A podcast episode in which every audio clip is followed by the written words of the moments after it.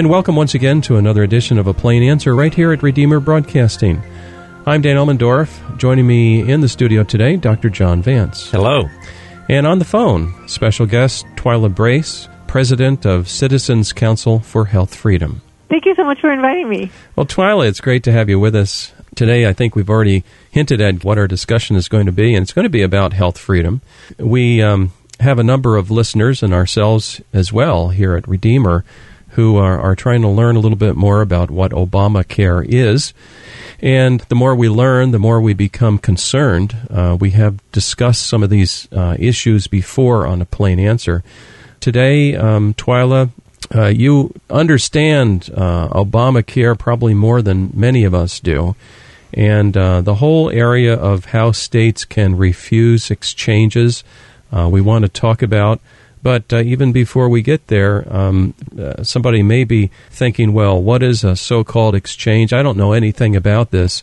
Maybe in simple terms, what we can do is um, leading up to a discussion of healthcare exchanges, just help people learn what is this all about uh, within the context of Obamacare.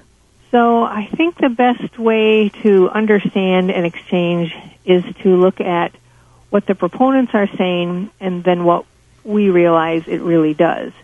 So what the proponents are saying, those who want to put an exchange in, they are saying that this is a simple marketplace, a, an online marketplace for people to shop for health insurance. Or they're saying it's a one-stop shop for buying health insurance online and the government's just going to set this up and it will make it so much easier for people to find health insurance. Mm-hmm. But what's really important is to look at what the law says to understand what the exchange really is because the exchange is essentially a federally controlled mechanism being installed in every state so that the federal government can take control of health insurance and the delivery of medical care within each state. So it is an online place, but this online place, this exchange, this place where you will go and you will see what all the bronze, silver, platinum, and gold policies are, it will be limited to whatever the federal government says can be offered. Hmm. In addition to that, it will be at prices the federal government says um, it can be purchased at. And then there will be uh, federal premium subsidies for people within certain categories of income after deductions. And this will increase the number of people who go onto Medicaid. And in fact, the exchange by under law is required to put you into Medicaid if you meet those income criteria, even if you are going online to buy a private health insurance policy. Um, in addition to that, you have to look at the exchange as being this major data collection uh, system. You're going to put in some information about you and your family, including your income and certain demographics, and they might ask you even information about your gender or your sexual orientation or your um, your disabilities or your language or, or whatever. And then all of this is collected on this website, but the website, as you know, is all about cyberspace. Mm. And the this data travels through something called the Federal Data Services Hub, and from there it travels to various federal agencies like the Social Security Administration, the U.S. Uh, Department of Health and Human Services, Homeland Security, the IRS, um, the Department of Treasury and not only the data that you put in, which you're going to think of as a relatively small amount of information, yeah. but they're going to gather information from um, the state about you to pre-populate the exchange. In other words, to put a lot of information in there that the state already has about you, including potentially using your medical records and information from your medical records to provide you with um, a scoring card of doctors that are listed in the exchange. Mm-hmm. So this is a this is a much bigger system. We we actually look at it as a national insurance registration system and IRS enforcement system. In other words, when you go on and you buy insurance or your employer goes on and they buy insurance, they register with the federal government and the IRS that they have purchased insurance for you and that they have purchased approved federal government approved insurance because if they don't purchase approved insurance or you don't, then you will be penalized. And then if the IRS uh, finds someone who doesn't purchase it at all or doesn't purchase approved insurance, although all the insurance on the exchange is going to be approved, um, then they know where you are and they can come and enforce the penalty. So Mhm. we don't look at this as a simple one-stop shop for buying health insurance. We look at this as a federal takeover center where the federal government puts its fingers and its hands into the state online and then uses it to control everything that happens there. Yes, and I'm just looking across the table here, or Well, it's, across it's the big bro- space. it's Big Brother. It uh, is. fully arrived. You know, it's been uh, incrementally. Uh, this has been happening, but all of a sudden It it's full blown.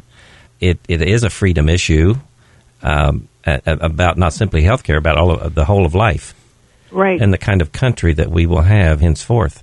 That's absolutely correct. And one of the things when I look at the data that's going to be exchanged, and this is where you get to see the intrusion.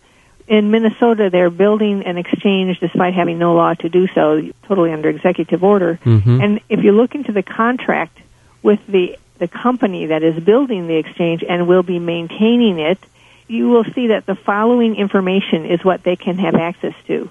Uh, public information, non-public information, private information, confidential information, welfare information, medical records information, health records information, federal tax information, anything that's called a record under the Federal Privacy Act of 1973, and any other information that the Secretary so chooses. And so, you know, if you're just going to go somewhere and purchase insurance, they don't have all this information on you. They just have whatever you give them. But Yeah. when you realize that the exchange is going to pre-populate itself an entire data system with all this information about you and then continue to gather it on you from you and your employer and the state, then you realize exactly how big and intrusive this could be. And once it's all set up to do this for healthcare, what else could it do it? What well, else that's could it use the- all this data for? That is my big worry as well. Not just the health care, but the fact that um, if you want to control an entity or control a person, one of the best ways of doing that, um, if you have evil intent, is to find out as much information as possible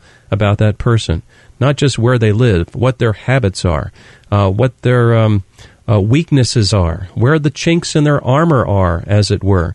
And this uh, this indeed sets things up in a very dangerous way towards more government intrusion into our very lives. Well, we need to take a break. Um, today we're talking with Twila Brase, who is the president of Citizens Council for Health Freedom. I'm Dan Elmendorf in the studio, Dr. John Vance. This is all um, related to Obamacare. And I remember that during the debates, um, you know, I, I don't see that as a as a positive phrase, but uh, Mr. Obama took credit for it, and he actually liked the phrase. So we're we're using that uh, rather negative phrase uh, with his full approval today, and and we're talking about Obamacare. Stay with us. We'll be right back. We'll be right back with our program in just a minute. Now, a reminder that your gifts to this ministry enable us to bring you thoughtful, Christ centered programming 24 hours a day. Would you prayerfully consider helping us with a tax deductible gift this month? Redeemer Broadcasting is a 501c3 not for profit broadcast ministry. We're entirely listener supported and have no advertisements.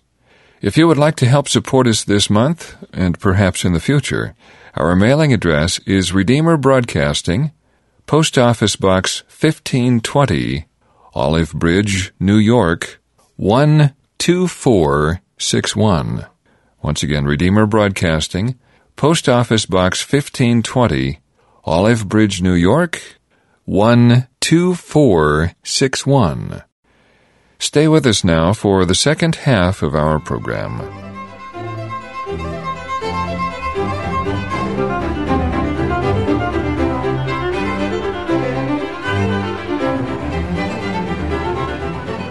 And welcome back. You're tuned to a plain answer right here at Redeemer Broadcasting. And today we're talking about health exchanges. It's related to Obamacare. Um, before the break, Twila, you helped us understand a little bit what an exchange is. And um, we've got some more questions. One simple one is what does the federal government intend to do with the exchanges? Well, I think it's good to just think of the uh, exchange. We've got this great picture on our um, on our website that just shows that there's really only one exchange, and that's the national exchange. Mm-hmm. And in every state is a website portal with a state name. That's what the plan is, right? And then it has, if you just think through cyberspace, just think of wires going straight up to this federal data services hub, Yeah. and then wires going straight to the federal agencies. The exchange really is that federal data services hub, and everything else is just arms of the big national exchange. Mhm. So, you know, the way I envision it is this is just this is just a way to bring everyone to a single system and have it look like there's just one in every state. He'll have it look private, but it really isn't. So, uh, you know, I, I think this is just all about moving us to national health care. I think because we look at it as an insurance registration system, I believe it's the way that everyone will be pressured into the Mhm. individual mandate to purchase health insurance. It is moving us towards universal coverage or national health care. That is really the purpose Yes. of it. And most people will say without the exchanges, Obamacare cannot succeed. Hmm. So if you want to know how to stop Obamacare, we say the way to stop it is to stop the exchange from happening in the state or to thwart its ability to operate or to cause it to implode. Now, there I- I have think been we knew from- in, in the past that have imploded because nobody went into them. I think we knew from the beginning when it was proposed, even though we didn't know the details, and we still don't know a lot of the details, and the full force of this will not at least impact us directly until 2014. I guess that's the date. Right. Um, and the important thing, though, is this is just a stage for single payer, uh, government single pay program, uh, I guess, suppose like Canada or Great Britain. And uh, anyone who thought otherwise, I think, were, were being uh, self deceived. Right. There's no doubt. There's no doubt that this is all about the federal government taking over the entire healthcare system. I was shocked, um, you know, when this thing was being debated before it was voted on. Uh, the comments of Nancy Pelosi, you, you all remember it. She said, "We have to pass it to find out what is in it." And I thought, wait a minute. I, th- I thought you uh, you guys were elected officials that, that were supposed to understand potential bills before you voted on them. I, I, it was just a shocking admission of what was really going on here. That's right. Yes, they didn't know. They didn't write it, and they didn't read it. And you know, we're all still reading it. And not only are we reading the 2,700 pages to try and figure out everything that's in there that we may have even missed if we read the entire thing the first time, um, but also the regulations. So you know, the day before Thanksgiving, another 350 some regulations came out related Really? to Obamacare, and that's to add to the 13,000 pages there already is, Oh, and there are more to come. Oh, there will be uh, many thousands and thousands of pages, and I don't think we'll understand fully what Obamacare is until these regulations are entirely written. Mm-hmm. It's That's not right, and they have refused to do the one on the so-called federal exchange. And so, for your listeners, just to try and grasp this, what the law actually says is, if states don't decide to put in a state-run, although federally controlled, a state-run exchange, then the federal government can um, create and operate an exchange that all the people in New York, for instance, can go to. Um, but interestingly enough, the Obama administration did not expect that the states were. I mean, what they expected was that states would just install these things, even though they're going to cost a hundred. I mean, up to a hundred million dollars a year for state taxpayers. Hmm. They just thought states would do this, so they didn't give themselves money to build the federally run exchange. Mm-hmm. And so now they're trying to figure out what to do. As many state governors and legislatures say, no, I don't think we're going to put that thing in. Mm-hmm. And and so um, and so you know the law does authorize the federal government to do this, but they're not equipped to do it, and they aren't telling the state governors even what it means. Or what, they're putting out no rules regarding the federal exchange, so it's just sitting there. And governors are saying, "Well, we're we're not going to put in the state exchange, which looks like the federal government is going to come in and take over health care. And you're not even telling us what the federal run exchange even looks like. So we're just we're just not going to cooperate here. Now, help me there. Um, do you have any examples of states which have held up their hands and said, whoa, whoa, back off, federal government. We don't agree with what you're doing. Have, have any governors stood up and said, wait a minute, stop everything? Oh yes, and and we have some letters like from um, Governor Scott Walker in Wisconsin and Governor uh, Jindal in Louisiana and Rick Perry in Texas Hmm. has just a fantastic fantastic letter. He says there's no such thing as a state exchange. This is all mandated by the federal government and run by the federal government. It's really a great letter. And so, Yeah. you know, if people want to go to the website, I should actually give you Oh, that please do. address. It's uh, www.cchfreedom.org. cchfreedom.org. And while Yeah. they're there, if I may recommend it, um, we have an e-news that comes out weekly that provides what I consider interesting information that they don't get. Uh, they won't get a lot of places because we have a lot of news sources that lots of people don't read. So Sure. I just recommend it. Yeah, and what we'll do is um, this this broadcast gets posted up on our website, and we include a little write up. And God willing, we'll put a reference to your website in that write up as well. Again, that uh, address is cchfreedom.org. And I believe I signed up for the e news. Uh, this is very valuable, what you folks are doing. Um, it's hard to get objective, truthful news anymore. Uh, I guess the thing that really irks me is that, um, uh, particularly the politicians, will will misuse language, and they will make things sound like, "Oh, this is all all good." For example, let me go back to 1996. There's something called Health Insurance Portability and Accountability Act. Oh, those sounds like wonderful words. Why wouldn't I like that? Well, it was um, it was actually it incorporated many of the provisions of so-called Hillary Care, Right? And um, that was the dirty little secret. Uh, there's there's a medical identification number for each patient. Uh, there's a uniform electronic database of personal medical information available nationwide, and so it's almost as if uh, the uh, the camel had gotten his nose under the tent quite a while ago, and our rights and privileges and privacies have been consistently eroding out from under us, and we, many of us, didn't even realize it. Well, in terms Right. of, of political balance, this is running roughshod over what is called federalism. Yes. and uh, we we are uh, we have tipped the balance toward statism, and there's seems to me in the near term anyway, but outside the revolution, Yeah. I don't see how we can turn the clock back. You know, this electronic data, um, I don't know if you folks have been to the doctor recently. I, I maybe about a year ago, I went to my doctor and uh, she brought in, I have a lady doctor, it turns out right now, she brought in a laptop. And as I talked, she was typing into her laptop. Now, that in and of itself is not so bad. The problem is, where does the data go? Uh, does it does which database goes, does it go to, and who has access to it?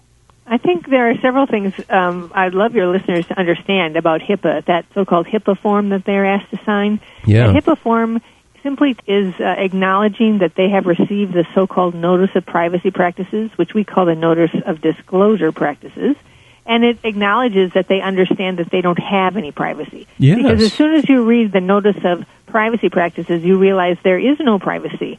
Um, and so we encourage people not to sign it, and we're we're collecting stories of people who refuse to, and what their uh, doctors and nurses and the management say back to them. Yes. Some of them have been told they can't get care, but that, you know that's completely unlawful to say that they can't get care because the law only requires them to try and make a good faith effort to get people to sign that form. And that mm-hmm. form was deceptive, meant to tell people, meant to make people think that this was all about just letting their doctors have their medical information and no one else. It was all about making them think this had to do with a consent process, but Yeah. it, it's nothing whatsoever about a consent process.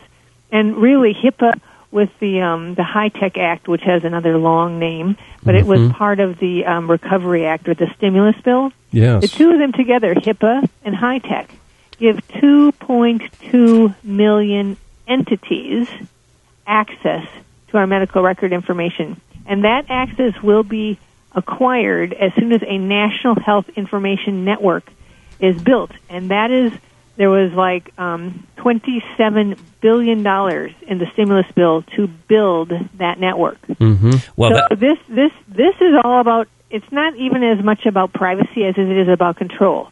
He who holds the data makes the rules. Yes. So this is all about controlling the doctors and moving toward rationing of care by access to the data and by access to the doctor's decision and by access to the behavior and all the other pieces that are revealed in your medical record about Mm-hmm. you. It's so interesting. it's really all Yeah. about control and rationing. uh, my own doctor, uh, physician, uh, is uh, going to retire, but he quit taking Medicare patients, and and uh, I don't know altogether what all this means, but he quit taking patients, and uh, he's refused to take any more, and he's retiring early because he does not want to uh, face this. Bureaucratic quagmire that he f- is going to face as being a practicing physician. Mm-hmm. And I understand, uh, Twila, maybe you know the statistic better, but there's something like a shortage in the future. They project, some organizations project that 90,000 doctors will, uh, b- will be short in this country.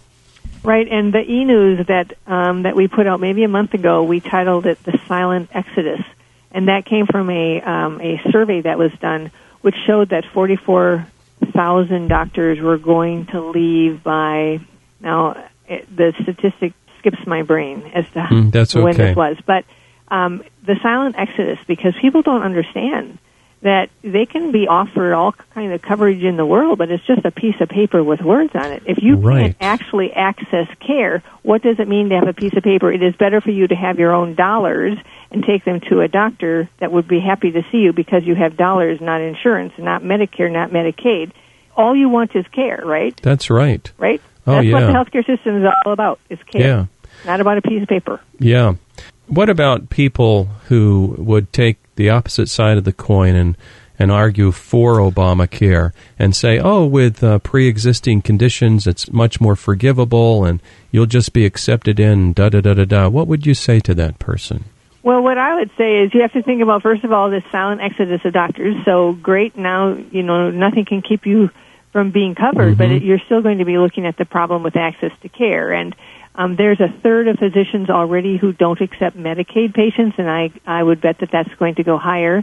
Um, because um, Obamacare is offering Medicaid to another 16 million patients. Well, where are these patients going to go? So, Yes. again, yeah, and the other thing is, let's just say you can find a doctor and you can get care, but what care can you get access to?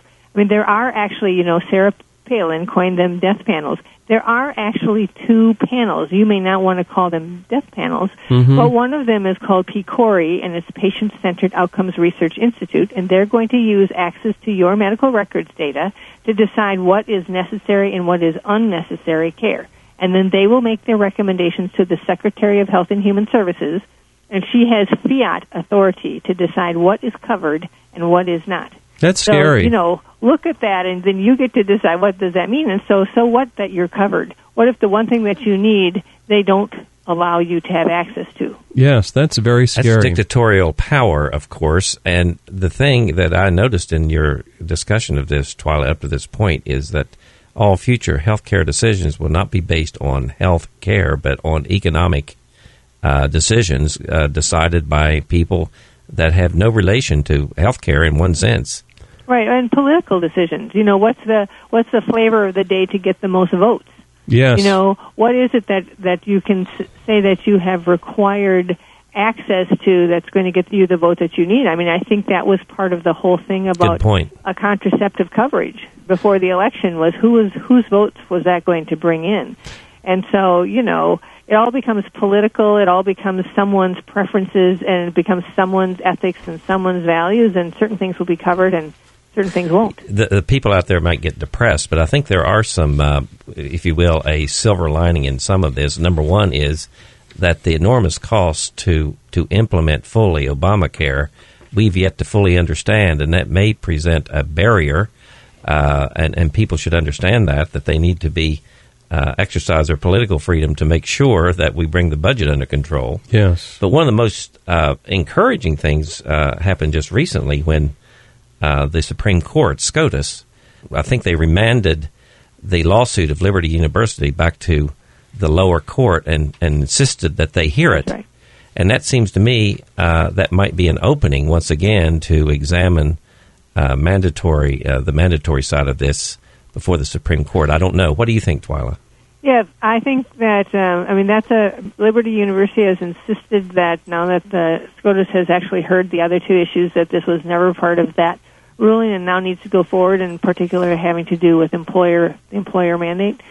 And so, you know, I, I think that there are other lawsuits to come. I also think, you know, people should not be depressed because the fact of the matter is the Achilles heel of Obamacare is the exchanges. Mhm. There are 30 Republican governors now, and a lot of them are rising up to say no. But the federal government is dangling all this money in front of their noses and hoping that they will move forward. And and we would just like um, the the people of every state to just say no to their governors, Sure. no to their legislators, and and if they don't do Medicaid, then it will be hard for Obamacare to be expanded into a greater number of the population.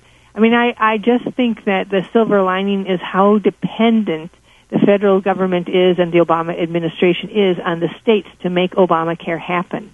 And so the people can rise up and, and say with their legislators across the country, you know, no to this. Now maybe New York will say yes, but then are, how lonely are they going to be? Are we going to have Obamacare on just the East Coast and in the middle of the country? Yeah. There's, you know, those will be the free states. Well, Now, Cal- California, New York was surely. Uh, oh, surely, uh, yes, of course, California. But you know, in the in the great middle of the country, it Sure. might be where there's uh, there's freedom, and then Yes. eventually the rest could collapse. Yeah. Now I'm I'm looking at the clock here. I see we're out of time.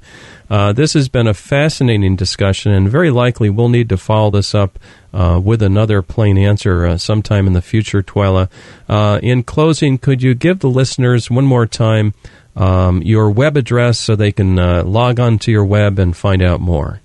Sure, it is cchfreedom.org.